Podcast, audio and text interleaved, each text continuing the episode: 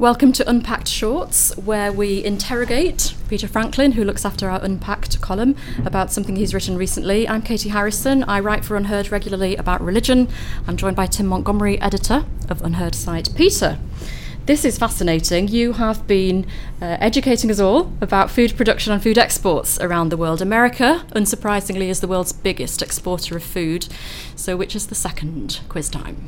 Well, you might expect that it's a country with vast tracts of fertile lands and um, a long growing season. So, somewhere like Brazil, perhaps, or China. Um, Canada. Canada, well, big countries, not big so good on the countries. long Let's list them growing all. season, but certainly a lot of. Okay, I'll, sh- wheat I'll, I'll shut up. Yeah, but there's quite a lot. Put us out of bad our guess. misery, Peter. Come on. In fact, it's somewhere much smaller, much colder, much darker. The Netherlands. Wowzers. No. Well, that everybody must write that down for reference in the next pub quiz. I'm sure it's going to come up. Well, to be fair, there was a bit of a clue on the actual website where we had a nice picture of tulip Lovely, fields with a, lovely. a windmill. When but- it's spring again, I'll bring again tulips from Amsterdam. This is the problem when Tim isn't actually leading the podcast. Yes. He just has to get in somehow.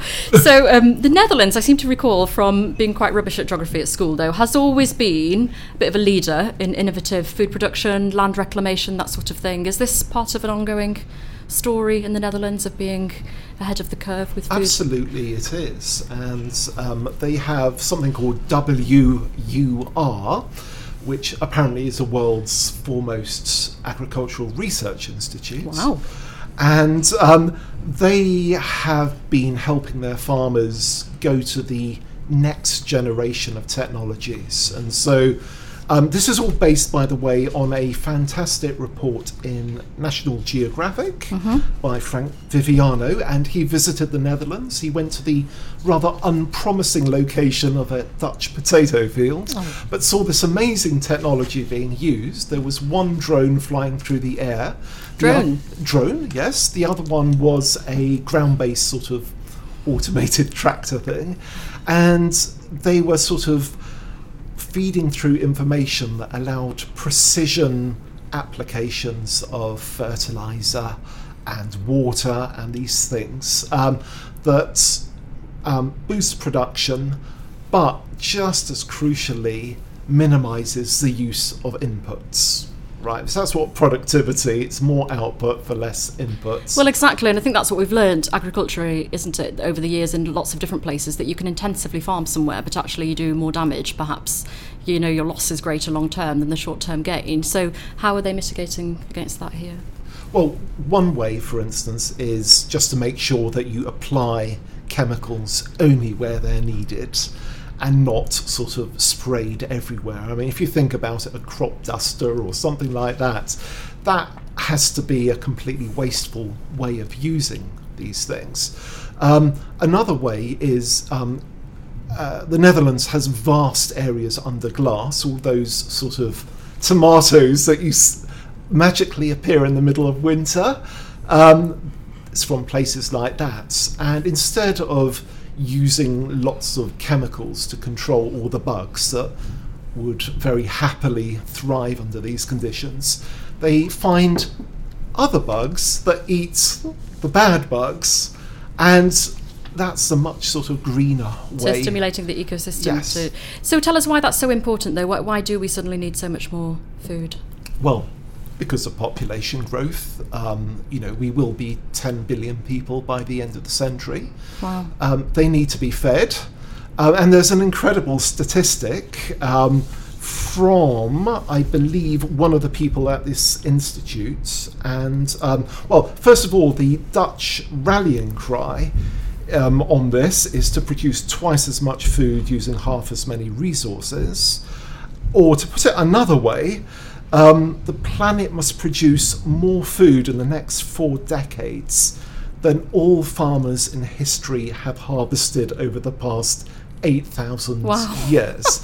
now, I haven't done the maths on this to check it out, but clearly the challenge before us is great. This is not just more people in the world, it's the things they eat, Yeah. right? As people get richer around the world, they want to eat more meat. Yes. That meat has to be fed, and it's you need more sort of as you go up the food chain. You need a bigger sort of uh, number of calories. You've got to feed the cows before you can feed the people on the cows, and that means an awful lot of inputs going in. Um, so we need to be more efficient. We like cows at UnHerd. Of course we do, yes, um, but only some of us refuse to eat them. But that's another matter. Um, Um, uh, d- d- just- just- you, you mentioned the Netherlands uh, very powerfully as an example Yes. of a of a small country that is at the forefront of agricultural technology. Um, Israel is another one, isn't it? Israel, partly for reasons of the scarcity of water in the Middle East, and also its worry about not having to depend upon anyone else Mm. for, for, for food, and they have also shown in slightly different ways, I think, to the Netherlands, just how much you can produce if you invest in tech. It's a That's right. Yes. both are real stories of optimism, really, of human enge- ingenuity meeting the population challenge you describe. Yes, and we don't have to do it in a crude way that sort of subjugates Mother Nature.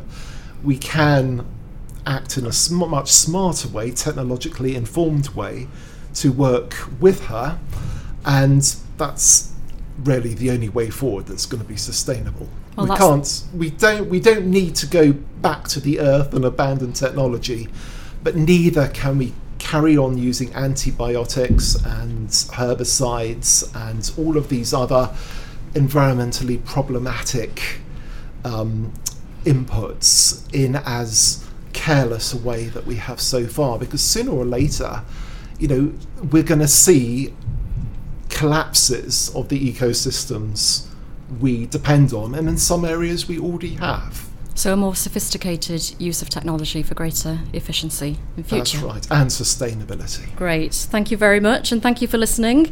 Uh, don't forget to share on social media in Unpacked Shorts from today and rate it on your usual podcast provider so that other people can find it too. Thank you.